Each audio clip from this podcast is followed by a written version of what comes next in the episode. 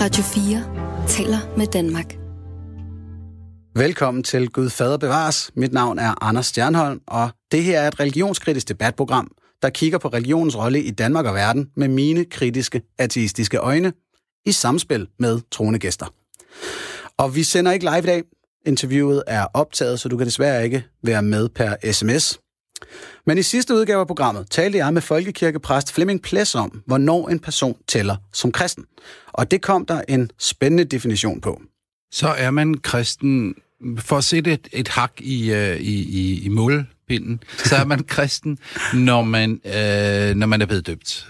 Det var for eksempel en god begyndelse. Du er blevet døbt som lille, Øh, ja, det tror jeg ikke, du er vel? Wow, jeg, jeg står netop lige og får det sådan lidt afs. Øh, jeg er døbt. Jamen, så er du kristen. Ej, hold op. Jo, men det er du. Jeg er, jo, jeg er simpelthen ikke kristen. Hvilket jeg ikke tror, alle kristne er lige tilfredse med. Og jeg kan jo starte med at spørge dagens gæst, Hans Ole Bækgaard, formand i Indre Mission, som er med os fra Aarhus. Øh, velkommen til programmet, Hans Ole. Tak for det. Og hvad synes du om, at jeg er kristen? Jamen, jeg har egentlig så stor respekt for dig. Hvis du gerne vil have dig frabedt at være en kristen, eller blive kaldt en kristen, så har jeg også øh, respekt for det. Øh, jeg tror, jeg kan følge min plads så langt, at, øh, at ved at, at være døbt som lille eller som voksen, hvornår det nu sker i livet, jamen så kommer man til at høre Kristus til. Og det er jo en af det, en kristen betyder, en, der hører Kristus til. Hvornår der så måtte ske et, øh, et brud der, eller at man fjerner sig fra Kristus, eller ikke længere hører Kristus til, øh, det skal jeg hverken sætte mig som dommer over, fordi den dom tilhører kun Kristus. Men jeg har også respekt for, hvis et menneske, for eksempel du, som du kæmpede indlægt for at få ret til i forhold til Flemming Plæs, ikke ønsker at være en kristen, eller blive kaldt en kristen og frasige dig troen. Hvem er så jeg, at jeg skal påtute dig, at det er du? Yes, jamen, øh, det er jeg glad for. Øh, og i dag skal jeg altså tale i programmet med Hans Ole her, som øh, du er både præst, og så er du formand for Indre Mission. Ja. Det er rigtigt forstået, ikke? Yes. Og vi skal tale om, øh, øh, hvornår man er kristen, og når man er kristen på den måde, som Hans Ole er, hvad betyder det så for ens syn på verden og livet? Og er den form for religiøs tro sundt for mennesker? Radio 4 taler med Danmark. Og Hans Ole Bækgaard, når jeg læser om dig online, så fortæller du, at du går op i sund åndelig trivsel i meningslivet. Røv, menighedslivet. Ja. Øhm, og, og hvad betyder det her sund åndelig trivsel? Ja, det, det, det er faktisk et godt øh, spørgsmål. Øh, I de her tider, coronatider, der går vi meget op i øh, sundhed. Øh, man kan vel egentlig sige det sådan lidt øh, generelt, at hele bundlinjen for sundhed, det er blevet øh, rejst et par, par skridt op, så selv små børn nu lærer at vaske hænder og sprit hænder, og hele hygiejneområdet er blevet bedre. Og egentlig, så betyder det sunde, også i en bibelsammenhæng, øh, noget med hygiejne.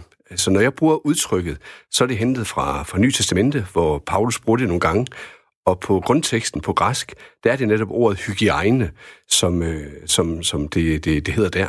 Så jeg tænker, hvis man begynder at forestille sig en række ting omkring det her med hygiejne, hvordan kan man gøre noget hygiejnisk? Hvordan kan man sørge for, at noget det er godt, altså noget er sundt, noget der skaber trivsel, noget der fremmer det gode, så vil vi spore os ind på, hvad det her med sund åndelig trivsel handler om.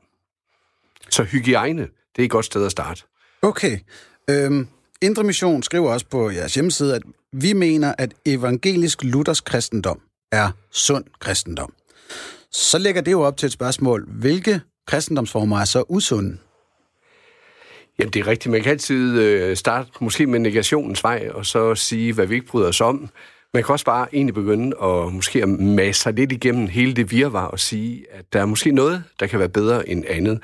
Og når vi øh, siger, at vi øh, gerne vil fremme en evangelisk luthersk kristendom, så er det fordi det, vi øh, oplevede, der kom øh, tydeligere frem for 500 år siden cirka, under øh, reformationen, som startede nede i Tyskland og med Luther, øh, så kom det her med troen alene, som er sådan et kerne luthersk øh, ord frem, så, øh, så, så kom det til at spille en afgørende rolle. At vi kan ingenting gøre til frelse. Det er en gave, som Gud han øh, giver os. Og øh, det ønsker vi faktisk at sætte i højsæde. Så hverken moral eller mine egne gode gerninger eller fortjeneste eller hvad ved jeg, kan egentlig sætte mig i et bedre lys hos Gud. Gud han har skabt mig. Gud ønsker, at jeg må høre ham til og blive hans barn. Og det er ham, der virker det store under i, øh, i mit liv. Okay. Det, det, det synes jeg er en... Øh, ja, det, det synes jeg er, er god sundhed at fjerne alt det, så at sige, urene hos mig, og kun Guds renhed, der kommer frem. Det er god hygiejne. Alright. Og jeg tror, vi er på vej imod en enighed, du og jeg. Det er et godt sted at starte. Ja, det er rigtigt. Netop det her med, jamen, det vil jo så sige, det, det man skal gøre, som jeg forstår dig, for at få den her frelse, det er at acceptere Jesus som Kristus. Ja, det er et godt sted at starte. Godt. Og det er jo der, jeg godt gad at sige, jamen så er det der, man er kristen. Det er, når man tror på, at Jesus vidderlig var Gud manifesteret i menneskeform, var Kristus. Er, er, det ikke et fair, er det ikke en færre skældende at sætte, og ligesom sige, så er det godt nok også et menneskeligt begreb, det er nok ikke noget Gud, han bekymrer sig om, men så er det der, vi ligesom kan forstå, hvornår man er kristen eller ej.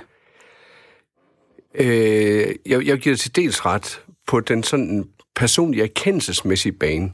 Der, der tror jeg, det er et godt udgangspunkt. Det er også derfor, jeg nogle gange bruger udtryk omkring mig selv, at jeg lever som overbevist kristen. Fordi jeg tror på, at det er sandt, hvad Jesus han siger om sig selv. Men for at kan komme dertil, så er der en anden, der må åbne mine øjne for, for den sandhed. Og det er der, jeg mener, den evangelisk lutherske kristendom har det i sig, at den siger, selv det at komme til den erkendelse, er egentlig ikke noget, man selv kan tænke sig frem til. Det er stadigvæk en gave, Gud han giver Gud ved sin ånd, der gør kendt for en, som man kan modtage i tro. Og det er derfor, det vigtigste udgangspunkt for mig at begynde med, det er, at det at tro på Gud, eller det at se, hvem Kristus han er, det er faktisk en gave, jeg får givet. Så først må Gud gøre noget for mig, før end jeg kan leve med den erkendelse eller bekendelse. Så der er lige øh, et skridt, eller hvis man kan kalde det et, et punkt før det, du nævnte før, som jeg synes er det vigtige. Hvad Gud han gør, og så kan jeg leve den erkendelse. For ellers så bliver det jo mig, der tænker mig frem til, til Gud, eller hvem Kristus er. Og så tænker jeg, så er vi egentlig lidt, ja, derhen, hvor det bliver uhygiejnisk, for nu at bruge det sprogbrug igen, så forsvinder det sunde. Ja, så er troen ikke længere en gave. Fordi så har man fabrikeret den selv? Ja. Alright. Så Gud har først og fremmest, ifølge dig, givet os muligheden for at, at få frelsen, og det kræver så, at man som menneske aktivt tror på Jesus. Nej, Kristus. Jeg, nej, der vil jeg netop begynde lidt som Flemming han så gjorde også i det, du spillede lige før, at der kan vi ved dåben blev givet den tro, blev skænket den tro, blev ført ind i alt det, som øh, Gud han ønsker at give os, altså komme ind i Guds rige. Og derfor øh, tales også om i Bibelen, at vi øh, ved dåb og tro hører Kristus til. Så dåben er indgang til Guds rige, og her også få givet troen på, at Kristus han er den, han siger, han er. Og det kan jeg så lade mig overbevise om. Og det er så derfor, jeg siger, jeg har det godt med at leve som en overbevist kristen. At det, jeg har fået givet, det, jeg har fået åbne øjnene for, det tror jeg faktisk på er sandt. Og det får så lov til at forme, så at sige, mit liv og min, øh, min tilgang til, til både tilværelsen og til, til min hverdag og andre mennesker. Okay. Og så er der så den forskel på os to, at jeg blev også givet det der, jeg blev også døbt, øh, men har så siden valgt ikke at tro på det. Ja, og det er så der, hvor jeg siger, at øh, jeg vil jo ikke, han har sagt, tvinge dig. Det mener jeg faktisk at Gud han gør. Gud han ønsker ikke at tvinge nogen, fordi det er kærlighedens væsen imod at tvinge nogen. Så øh, jeg vil heller ikke tvinge dig til at sige, at øh, du er noget, du øh, egentlig ikke ønsker at være. Øh, så hvis du vil have dig det frabedt, så har jeg også respekt for det. Derfor kan jeg selvfølgelig godt have det håb og det ønske for dig, at du må se, hvad det er, du har sagt øh, fra dig. Men, men, men så er vi jo inde og tale om, hvad mission det er, og hvorfor der også er noget, der hedder indre mission i vores land i dag. Yes, og lad os komme derhen af. Radio 4 taler med Danmark. Og lige nu er det mig, Anders Stjernholm, øh, ivrig ateist, der taler med Hans Ole Bækgaard, formand fra Indre Mission. Og vi taler lidt om, om troen. Vi er begge blevet døbt. Siden der er der sket nogle meget forskellige ting for os. Og jeg tror, det, der vil være bedst for lytterne også, for at forstå jer i Indre Mission, det er faktisk at læse op fra jeres øh, afsnit, der hedder Det tror vi på, fra jeres hjemmeside. Fordi det kunne jeg ret godt lide. Ja. Øhm, så nu vil jeg lige læse alt det op, og så er der gode muligheder for ellers at klippe mig fuldstændig i sænk. Nej, det har jeg ikke lyst til. Så altså Indre Mission skriver, vi tror på Jesus Kristus, som er Guds søn. Gud sendte ham her til jorden, fordi vi hverken kan klare livet, døden eller det, der kommer efter døden, uden hjælp. Jesus kom for at hjælpe os. Vi tror, at Gud har skabt hele verden, og at vi mennesker er kronen på værket. Men de første mennesker vendte Gud ryggen og gik deres egne veje. Dermed kom døden og ondskaben ind i verden som en trussel mod livet og alt det gode. Ifølge Bibelen skal Gud en dag holde retfærdig dom over alt og alle. Vi har alle ondskaben i os og har fortjent at blive dømt til en evighed uden for Guds kærlighed. Det vil Jesus redde os fra. Gud ønsker ikke, at nogen skal gå fortabt, derfor sendte han Jesus til jorden. Jesus viste gennem sit liv og sine ord, hvem Gud er. Han opsøgte mennesker i nød og tog imod alle, som kom til ham. Han gav mennesker mod til at tro på ham og bede ham om hjælp. Som det eneste menneske nogensinde gjorde Jesus intet forkert. Alligevel blev han henrettet på et kors. Gud kunne have forandret det, men gjorde det ikke. I stedet lagde han alle vores fejl over på Jesus, som betalte for dem med sin død. På den måde tog Jesus vores dom, og tre, år, tre dage senere stod han lus levende op af graven. Døden var besejret. Derfor tror vi på Jesus Kristus. Han har vundet over det onde, og han ønsker, at alle skal tro på ham. Kun hvis vi tror på ham, kan han blive vores redningsmand. Derfor skal flere lære ham at kende. Ja, det sidste er jo så øh, missionsbefaling, øh, og så har jeg valgt at tage det ja. med, med Helligånden ud, fordi det er, det er Jesus, jeg tænker, vi skal kigge på her. Øh, og så det her med, om det er sundt. Ja. Fordi når mine øh, gudfri øjne kører ned over det her, så er der et par steder, hvor jeg sådan er helt, wow. Øh, når I siger, at vi mennesker kan hverken klare livet, døden, eller det, der kommer efter døden, uden hjælp, så tænker jeg jo, øh, det går fint for mig. Godt nok bare liv og død. Jeg tror så ikke på et efterliv. Ja. Hvad er det sunde ved den her overgivelse omkring at sige, at vi ikke kan klare livet uden hjælp? Jeg vil gerne give dig ret i, jeg tror, at øh, man som menneske sagtens skal synes, man klarer øh, livet. Og, og det tror jeg, mange også oplever, øh, når det går godt, at det kan man. Øh, der er også mange mennesker, der må erkende, at livet, som vi også skriver i, øh, i teksten her, at øh, døden og ondskaben også kom ind i verden. Øh, det vi også i kirkesprog kalder syndefaldet, og alle de konsekvenser, som fulgte af det. Og der kan livet gøre ondt. Og jeg tror, at de fleste alligevel, når det kommer til stykket, oplever, at livet det gør ondt på mange forskellige øh, måder. Det kan være fysisk, det kan være psykisk, og det vil det også være for nogen øh, åndeligt. Og øh, lige pludselig kan man komme til at stå der og tænke, er der ikke andet i det her liv, end bare det, jeg så at sige kan tænke eller forestille mig, eller det, der bare er mit? Og ind i det, der er Bibelens budskab, jo, der er mere end det. Der er en Gud, der har skabt det hele. Der er faktisk en mening, både med livet, med tilværelsen, og også et mål for øh, vores liv. Og øh, hvis den, så at sige, fortælling, som Bibelen har der, den er, er sand, så er der jo øh, noget mere omkring det at leve, end bare det at greje livet selv. Så er der faktisk et øh, liv, som vi er blevet givet os til at leve, øh, både til Guds ære, men egentlig også at, at finde vej igennem livet til at komme øh, hjem til et, øh, et evigt liv.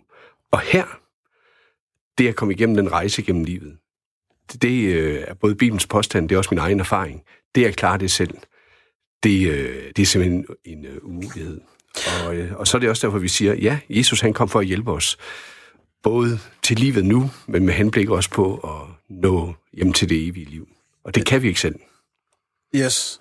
Så jeg hører det jo som om, at der er sådan en, en overligger til jeres livsopfattelse, som er, at jeres Gud findes i den her udgave, og, og for at ja, nå efterlivet, så skal man tage imod ham.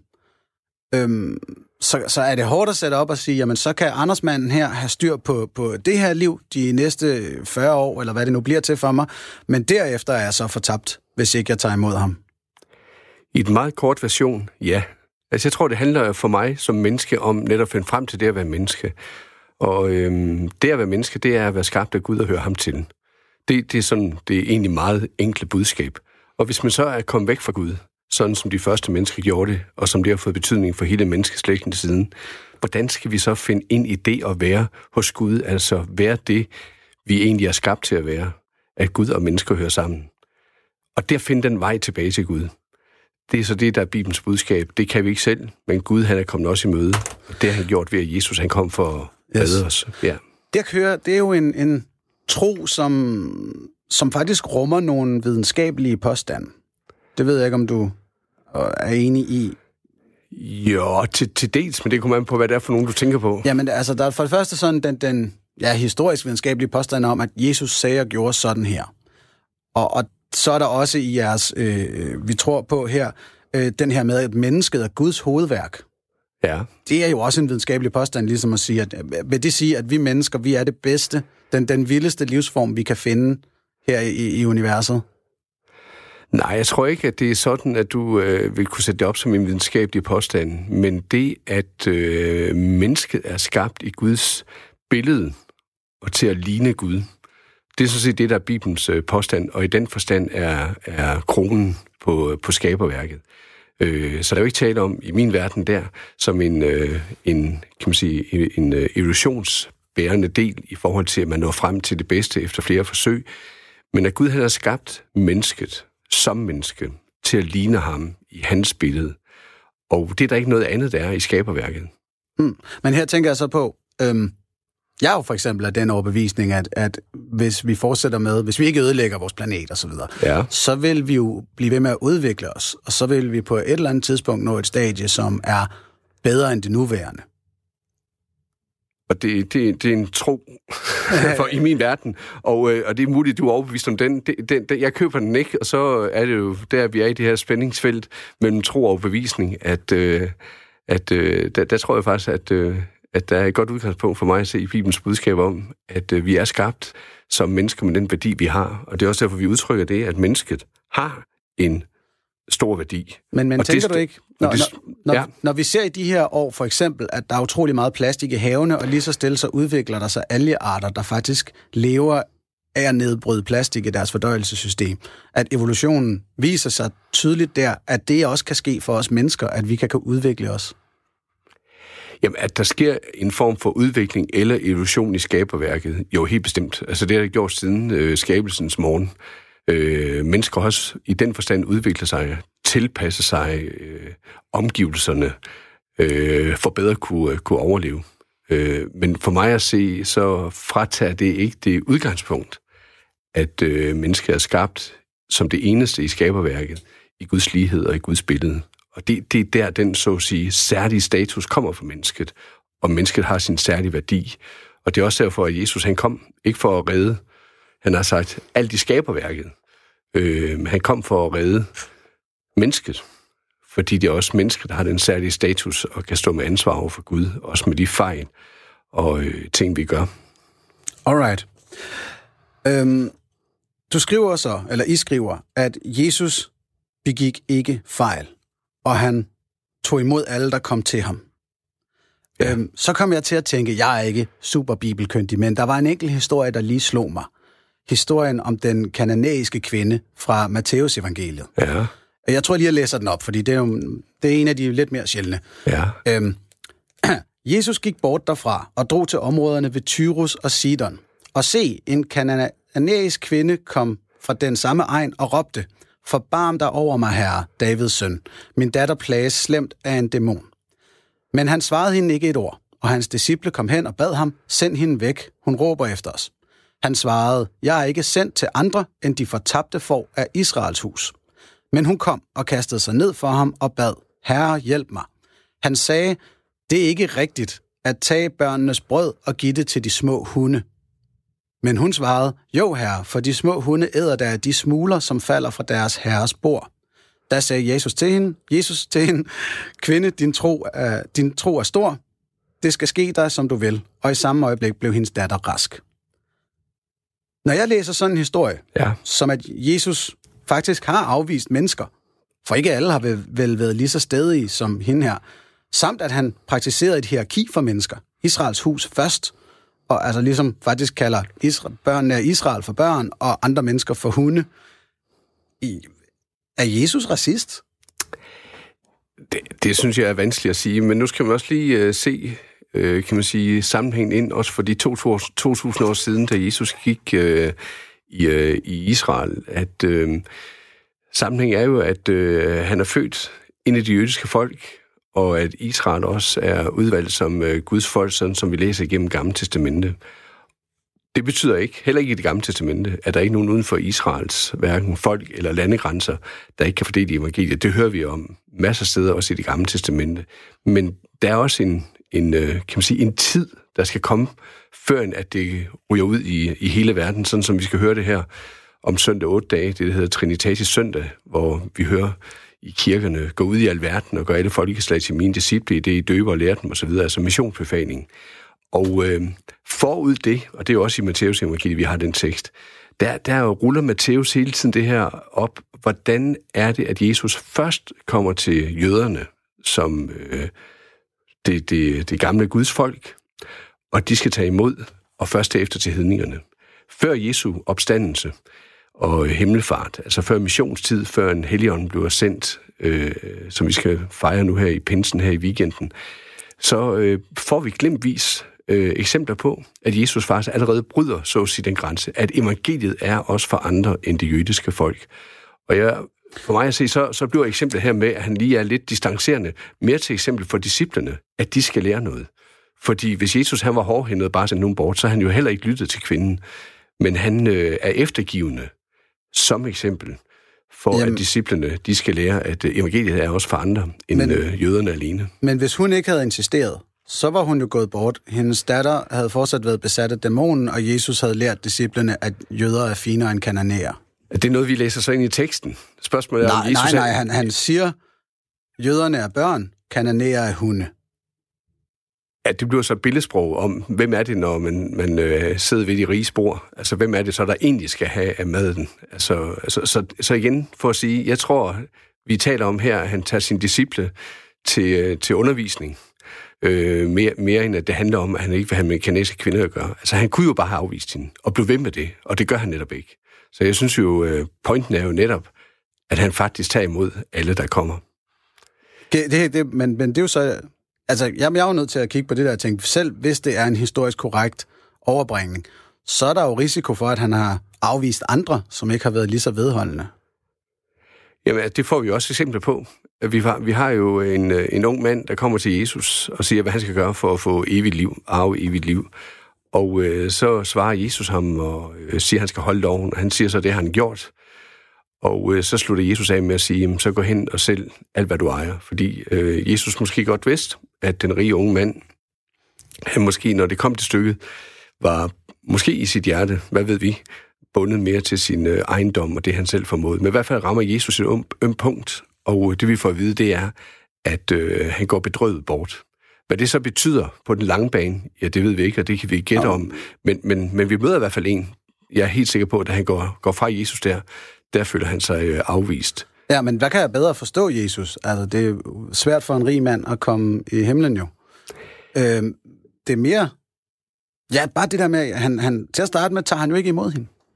Nej, men som sagt... Men, og du regner ikke med, at der fejler Jesus? Nej, for jeg tror, Jesus han i sin øh, alvidenhed ved, hvad svaret allerede er på, øh, på den her øh, samtale med kvinden, og derfor øh, bruger Aha. han eksemplet.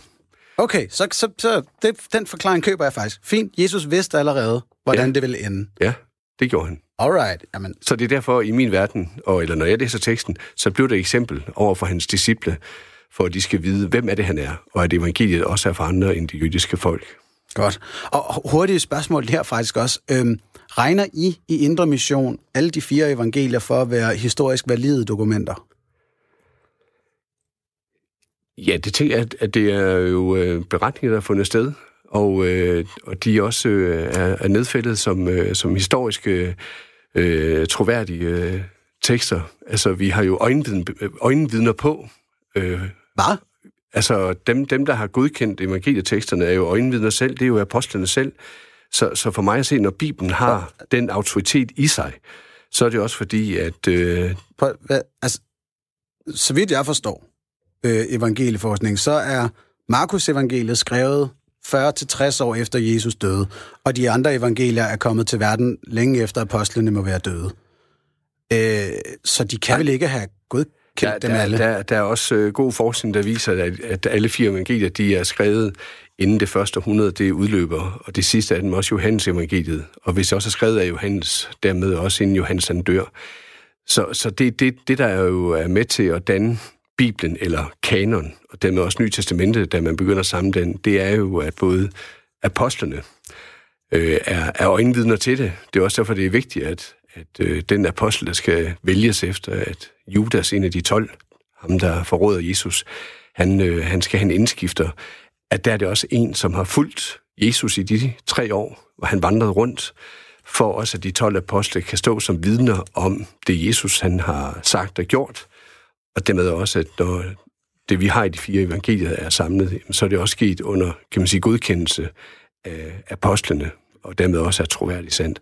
Så, så, så i den verden, eller i den sammenhæng, der vil jeg hævde, ja, at øh, de fire evangelier, de er historisk troværdige, og sådan som øjenvidnerne, apostlene, har bevidnet det. Og evangelierne er skrevet af Markus, Lukas, Matthæus og Johannes.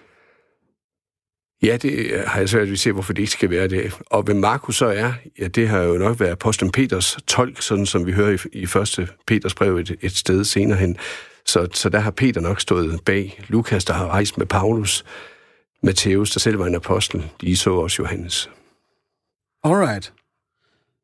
Okay. Øhm, ja, det, det, og det er helt fint. Jeg, øh, jeg, jeg er sådan lidt på bare på det, fordi at, at normalt opfatter jeg kirkeforskningen som, at man fuldstændig bekender, at, at der ikke er øjenvidende beretninger til Jesus, og at evangelierne er skrevet længe efter af ukendte forfattere. Det er jeg klar over. Så kan vi gå ind i en lang teologisk sammenhæng ja. der, men, men, men hvis de fire evangelier, de er skrevet inden for det første århundrede, og dermed også det sidste, også mens alle apostlene har levet, det, det er for mig at se et...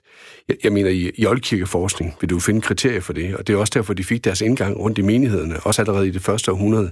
Altså, hvorfor skulle de ellers blive valide tekster, som man brugte i øh, menighedssammenhæng til gudstjenester og læst op af, ligesom også øh, Paulus' breve?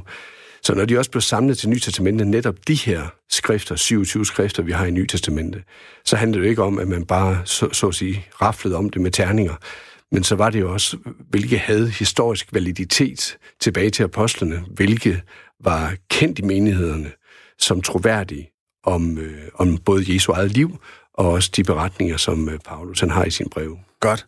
Øh, spændende, og det er på ingen måde øh, noget som helst, der nærmer sig mit special, så vi må også hellere bare lade den ligge her, så er den udfordring eventuelt sendt ud til, til de øh, skriftkloge. Øh, for mig synes jeg, det er meget mere spændende at kigge på det her med, øh, om, om livet, hvor meget af livet handler om at kvalificere sig til efterlivet. Altså er himmel og helvede øh, efterlivsperspektiverne for jer i Indre Mission? Jeg ved ikke lige helt, om jeg bare lige vil sige ja og nej til det spørgsmål. Altså, jeg, jeg vil jo hellere sige, øh, det vigtige perspektiv for mig, det er at få øh, lidt mennesker hen til at, øh, at være der, hvor de egentlig er skabt til at være. Som jeg sagde tidligere, det er at høre, høre Gud til. Øh, og det er jo altså det, så, så for, det vigtige for mig, og jeg tænker også i Mission, det er, at vi gerne vil forkynde evangeliet. Jeg ved godt, nogle gange historisk set, og måske også nogle gange i dag, i, synes jeg også nogle gange fordomsfuldt blev det sagt, at vi har meget travlt med at dømme folk til helvede, eller øh, hvordan det nu kan blive udtrykt. Det, det synes jeg faktisk ikke er rigtigt. Altså for mig at sige, så handler det mere om at få forkyndt evangeliet, men også så på den ærlige baggrund, at uden troen på Jesus og uden at høre ham til, som sker ved dåb og tro, som vi begyndte udsendelsen med at sige, mm. jamen så er der en, øh, en øh, dom til, til fortabelse. Det budskab, uanset om jeg egentlig synes, det er så atroværdigt, for det synes jeg faktisk ikke, det er. Jeg synes, det er et forfærdeligt budskab egentlig. Men hvis jeg, må, hvis jeg skal tage Bibelens sandhed alvorligt, så, øh, så hører det også med som den vigtige baggrund til at forkynde evangeliet på. Jesus kom for at redde os. Det gjorde han jo ikke bare for ingenting. Han gjorde det, fordi der var noget at redde os fra. Og øh, det er for mig at se det helt vigtige budskab at komme med. Hvad det er, Jesus han har gjort, og han gjorde det, fordi der er noget at redde os fra. Og den her dom om fortabelse, ja. hvor, hvor konkret en idé har I om, hvad det så er? Jeg synes, at en, øh, en god gammel lærerfar, som øh, Luther, han siger det meget rigtigt, at når, øh, når det gælder beskrivelserne af helvede, eller lokationen af helvede, så ved vi ret meget. Altså øh, middelaldernes forestillinger og alle de billeder, vi har af det, det er heller ikke rigtig noget, jeg finder øh, noget af i Bibelen. Når Bibelen taler om en dom til fortabelse, eller taler om helvede, så taler den egentlig om det at være det sted, hvor man så at sige er fastlåst under Guds fred. Og hvis jeg i Bibelen møder beskrivelser af Guds vrede. Altså bare mennesker i dag, hvis man oplever, hvad vrede det er, det at være, være, være under øh, had fra et andet menneske, eller under vrede under et andet menneske, og så være fastlåst i det i al evighed. Det synes jeg må være en pine.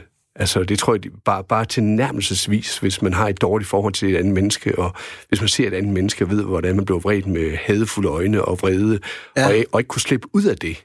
Altså nærmest være i det fængsel, det må være forfærdeligt. Og så forestille sig at være i det i al evighed.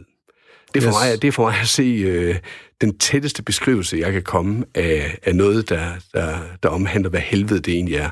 Så Ja. det er egentlig for mig at se, der vi er, når Bibelen taler om det. Så er der alle forestillingerne.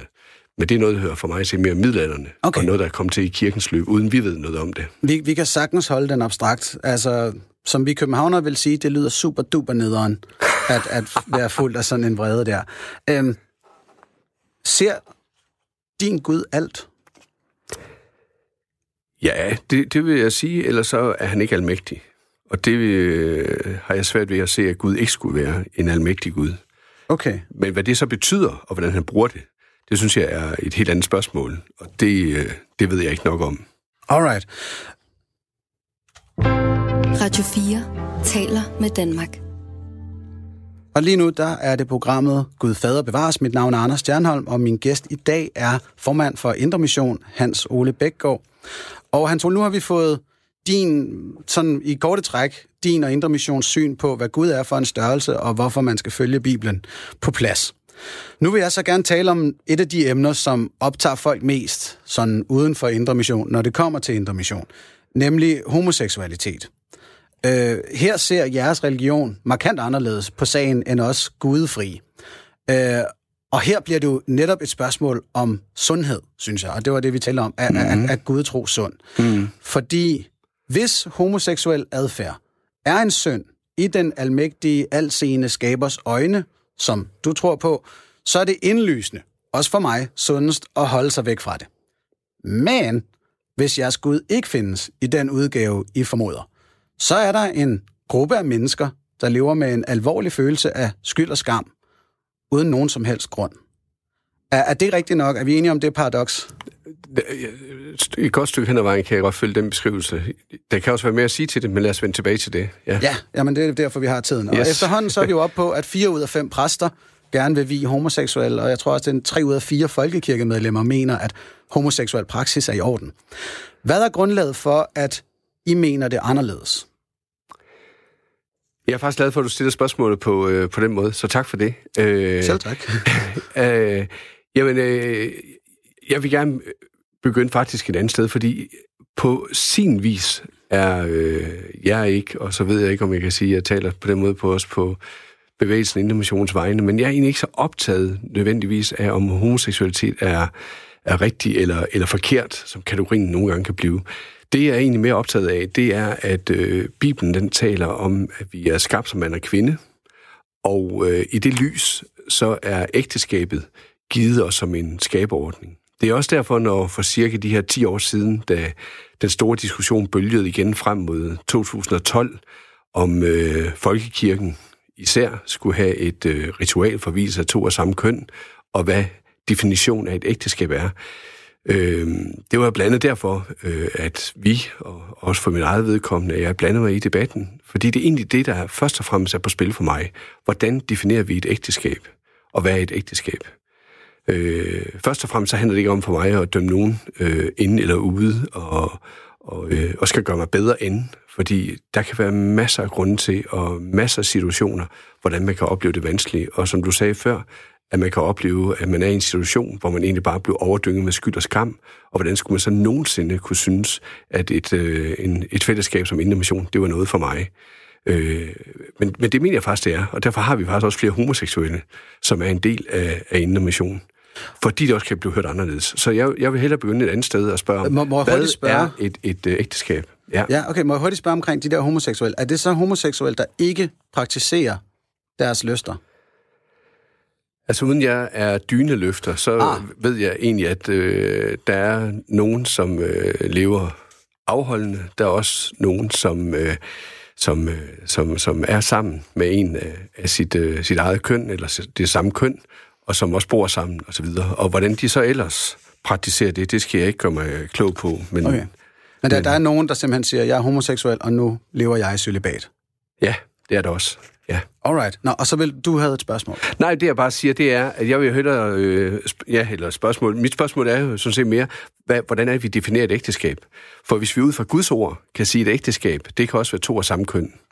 Øh, så, så, så vil verden se meget anderledes ud for mig, også i de her spørgsmål. Jeg kan simpelthen ikke se, når jeg går til de bibelske tekster, at der blev talt om ægteskab på anden måde, end at øh, det er mellem mand og kvinde. Og den skaberordning, Gud han har lagt ind i, øh, ind i skaberværk, ind i vores liv, samliv, mennesker imellem, det er mellem øh, mand og kvinde.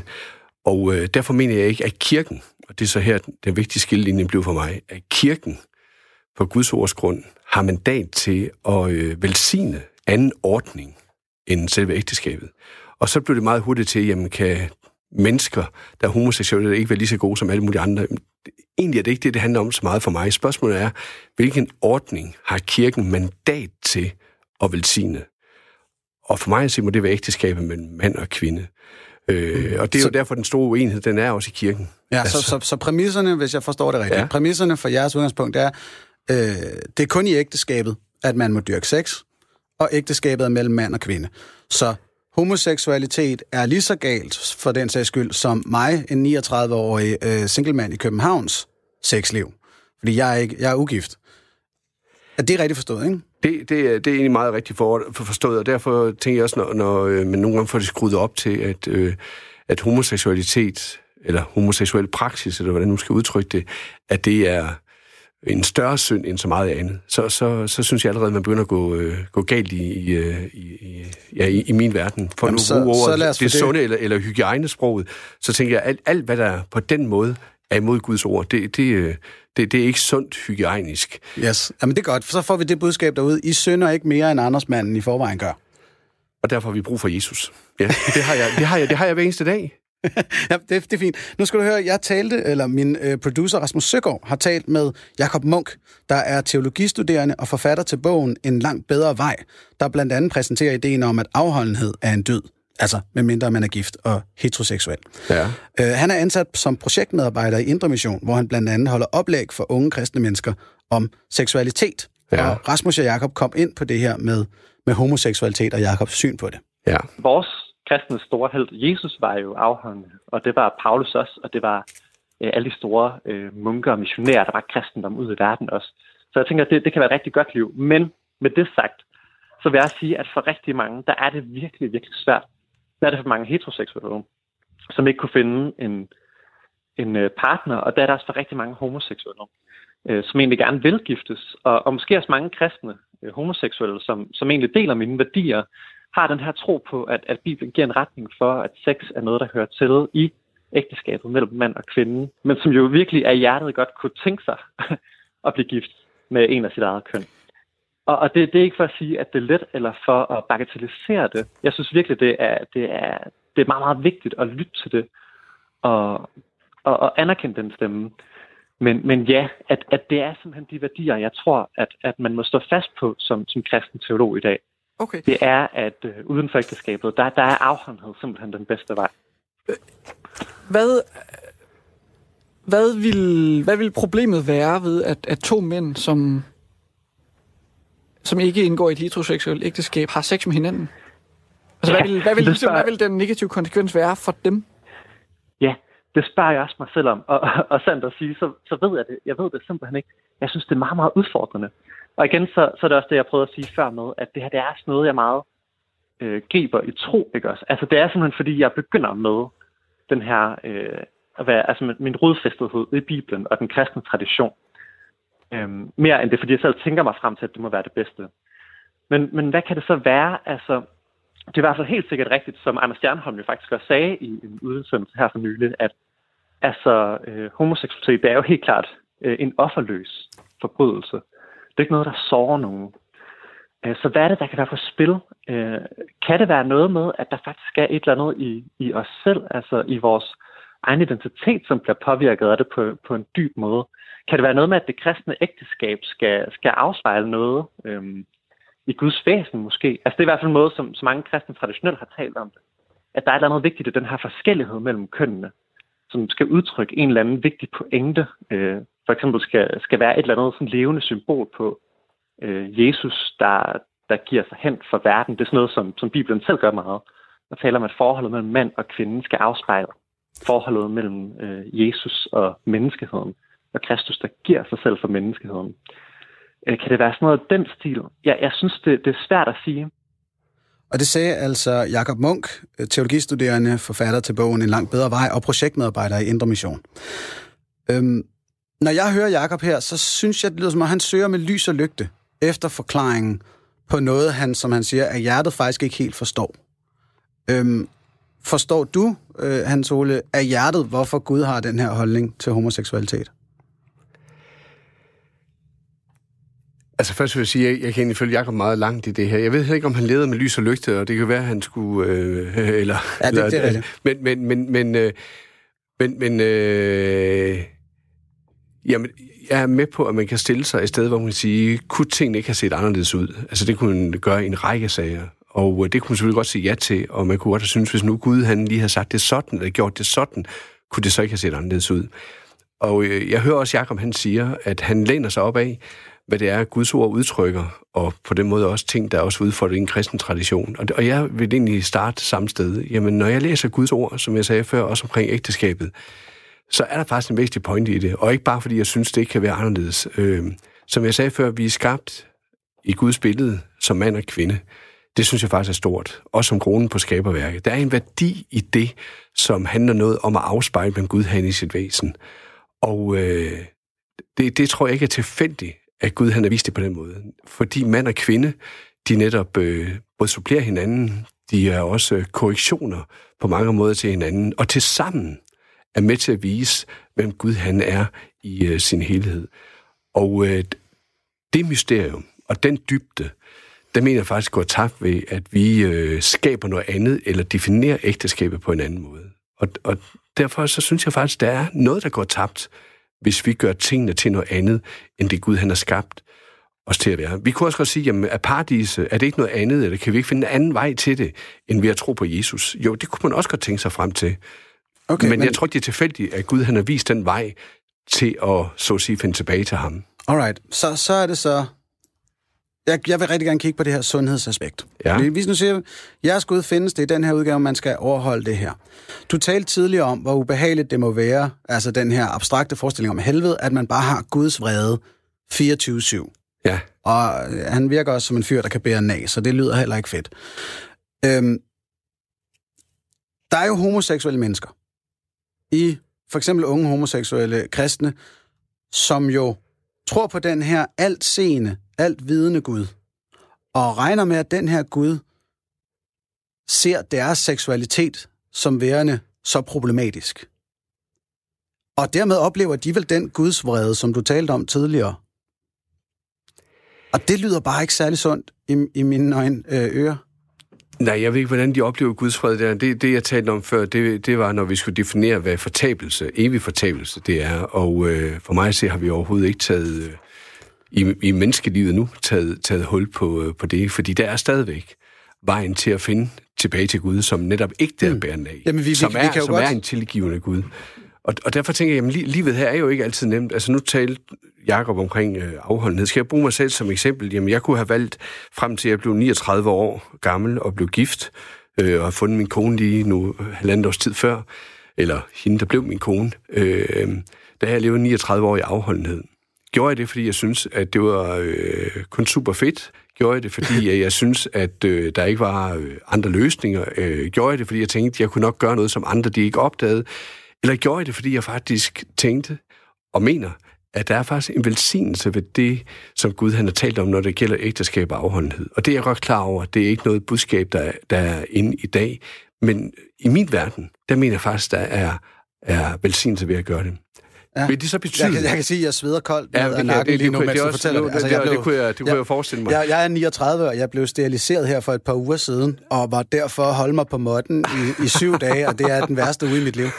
Så jeg er meget imponeret et eller andet sted. Ja, men, og det behøver du sådan set ikke at være, fordi øh, der har bestemt også været perioder, hvor jeg har tænkt, at, øh, at, øh, at, at hvad, hvad, altså, hvor, hvorfor gør jeg det her? Og jeg kan da synes, at jeg, og, og gjorde det ikke, som det jo det der er nu Men- i, men- i men- fortiden. men han- det, Hans det, det, jeg bare det- vil sige i det, det, det er, at øh, for mig, der, der var der noget, der var vigtigere end bare min egen lyst. Godt. Men for andre, ja. For eksempel Andreas Æbelø, direktør ja. I AIDS-fondet og homoseksuel, ja. men opvoksen, øh, opvokset øh, i et øh, kristen frikirkemiljø. Ja. Han fortalte jo, han havde en konstant frygt for at komme i helvede, og en følelse af at være forkert. Hvilket resulterer meget naturligt i ensomhed og skam og ondt i maven, som man siger. Det har jeg jo også selv hørt fra rigtig mange i det rådgivningsnetværk, der hedder Eftertro for tidligere. Ja. troende. Ja. at, at netop deres seksualitet var forkert, og forkert i øjnene på den almægtige, alvidende skaber. Det lyder jo super duper usundt. Jeg tror, at man må sige, at de, øh, igennem nogle årtier, øh, der, der kunne der have været talt anderledes om øh, homoseksualitet, øh, øh, homoseksuel øh, seksualitet og også til øh, homoseksuelle. Øh, og og, og det, det, det, det er jo både på det område og på andre, der kan man nogle gange godt være bagklog og sige, havde vi måske vidst det, hvor vi har været i dag, og ikke bare lidt for hurtigt udskammet nogen, så ville vi have gjort det anderledes. Jeg er faktisk meget sikker på, at den måde, man vil tale om det her på i dag, og som jeg forsøger også at gøre nu, øh, havde, du, havde vi haft den her samtale for 20-25 år siden, så er jeg ikke sikker på, at øh, det har været udtrykt på samme måde. Og øh, der, der bærer vi, både som kirke og også som missionsbevægelse, et ansvar på os, at der er ting, vi skulle have udtrykt på en anden måde. Det betyder ikke, at, at synet ikke kunne have været det samme. Ja. Fordi Guds ord for mig at sige, stadigvæk taler det. Men, men, men måden, vi har mødt mennesker for... på, der, der er der nogen, der er blevet udskammet på en måde, som øh, ikke har været i orden. Godt, fordi her der er jo netop også sket en udvikling, som jeg forstår det, at, at fra at man tidligere har sagt, at det at være homoseksuel var synden, så er det nu at udleve homoseksualiteten at praktisere den, der er synden. Og, og dermed så, så kan, er der en lille smule mindre skyld og skam ved at have øh, instinktet. Er det, er det rigtigt forstået? Ja, og, og som jeg sagde lidt før, at øh, for, man kan sige, hvis det handler om, hvordan er det, man kan gå skævt af Guds ord, øh, når jeg talte lige om mit eget eksempel med de 39 år, hvor jeg lige så vel kunne have gjort noget, som havde været skævt i forhold til Guds ord, og hvordan jeg oplever, at, øh, Guds ord taler omkring øh, det seksuelle, der hører ægteskabet til, mm. jamen så vil jeg have gjort mig skyld i også noget, der havde brug for Guds tilgivelse, såvel som øh, andre ville have gjort det også med, med deres seksualitet. Så derfor synes jeg, jeg, jeg vil hellere føre samtalen i det åbne rum. Hvordan kan vi hjælpe hinanden til at leve øh, med vores seksualitet på en, øh, på, på en sund måde, og som sagt, den sunde måde for mig at se, det er at tale om, at øh, Gud han har skabt os som mand og kvinde, ja. og han har skabt os til at høre til i ægteskabet. Og hvad så, når det ikke lykkes? Men, men, Hvordan det møder så... vi hinanden der? Det Nå... synes jeg er den spændende samtale. Men, men, og det er jo så klart, at der, fra mit synspunkt, så er det jo simpelthen den her Gud, der går ind og sætter, øh, og som, at Guden regner ja. som fiktiv, og den går ind og sætter en fiktiv begrænsning på noget, der faktisk er utrolig naturligt for os at udleve. Ja. Men det er selvfølgelig ikke en løsning, du kan tage på dig. Øhm, tak for det. Men vi, vi diskuterer om, omkring det her med, om, om det er sundt. Og du, det vil egentlig spørge til. Du vil vel give mig, at hvis jeres Gud ikke findes i den udgave, I formoder, så er I lidt nogle douchebags for at give de her mennesker sådan en skyld og skam. Det, det kan man Hvis, sagtens sige, altså. men så kan vi jo egentlig oprulle meget med det, der står i de 10 bud, og på en række andre områder, hvordan vi behandler mennesker, og hvad det kristne budskab og kristne værdier har betydet også for etikken op igennem tiden, så er der været rigtig meget der, som vi egentlig oplever som nogle gode, sunde rammer på mange andre områder, øh, og som vi tillægger en arv for kristendommen, at så skulle de også være brudt op. Altså at mennesker egentlig bare kunne leve, som de ville, og øh, der ikke var noget, der var forkert, der ikke var noget, der var synd. Nej, øh, altså der, der, må du lige, der, der vil jeg lige for, på vegne af sekulære etikere sige, ja, at der, der er jo en lang række faktorer, jeg på en rød knap, ja, det gjorde ja, ja, ja. Altså, ikke at slå hinanden ihjel, ikke at stjæle hinandens ting, det er jo øh, ikke kun kristne værdier, det er common sense der, over hele planeten.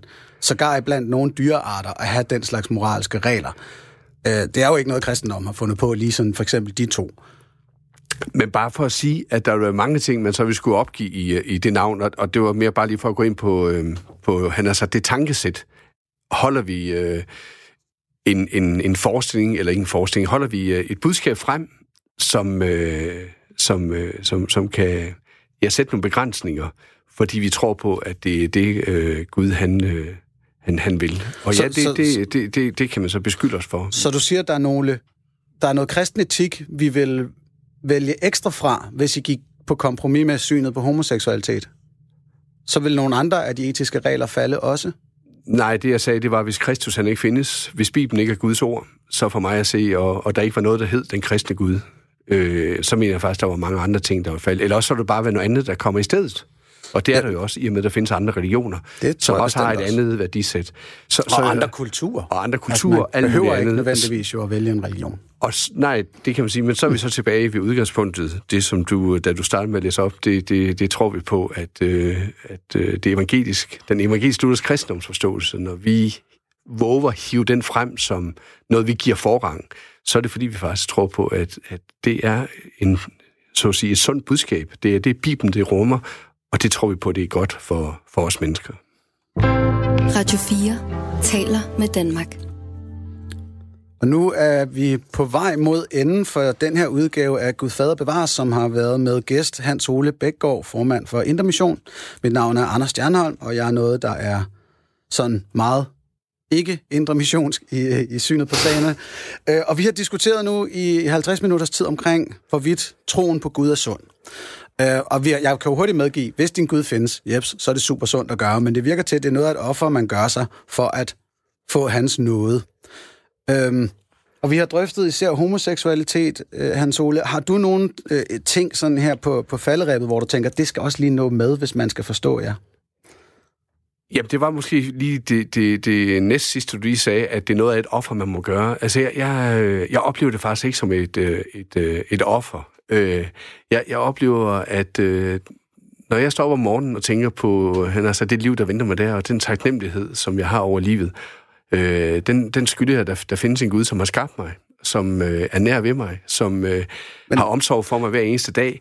Og, og det ser jeg ikke som et offer, så når jeg prøver at kan man sige, indrette mit liv, eller også jeg står på et grundlag, hvor jeg tænker, her finder jeg fodfæste i livet, så, så gør jeg det faktisk med hverken bind for øjnene, eller jeg gør det faktisk med glæde, og jeg gør det også der, hvor jeg nogle gange kan finde det svært, så gør jeg det, fordi jeg tror på, at han vil mig det godt, og Ja.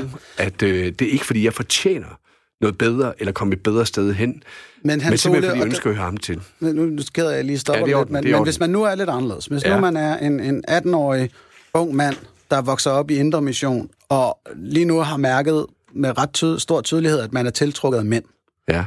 og naturligvis har en enorm kognitiv dissonans kørende, øh, fordi at man ikke skamfrit kan udleve sin seksualitet. Hvad vil du så foreslå ham at gøre?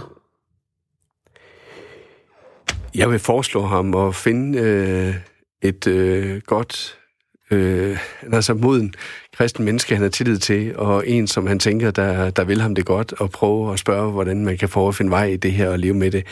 Øh, og, og var det en, der kom og spurgte mig, jamen så vil jeg også prøve at tage egentlig med på vandring i, øh, hvad, hvad, hvad er det, der netop er godt? Hvad er det, der er sundt for, for livet? Hvis Gud han stikker en retning ud og peger på noget, og jeg mener faktisk, at ægteskabet eller afholdenhed øh, er den rigtige vej, så øh, spørger, hvordan, hvordan er det, jeg kaster det ind over mit liv? Og øh, der vil der være jo mange forskellige svar på, hvordan folk synes, de vil kunne gribe det. Og vælger de så at sige, jamen det kan jeg ikke være i, jeg ønsker at leve på egen vis, jamen så øh, må vi også prøve at se, hvad, hvad, hvad kommer det så til at betyde? Og hvad kommer det også til at gøre ved mit liv? Men, men der er homoseksualitet jo ikke kun det eneste område, hvor mennesker kan slås med tanker om, at jeg ønsker at leve på en anden måde, end Gud han ville det. Og det har jo også vist sig på mange sæt, at øh, det sker måske for en tid, det sker måske for hele livet, men det sker måske også med ændringer.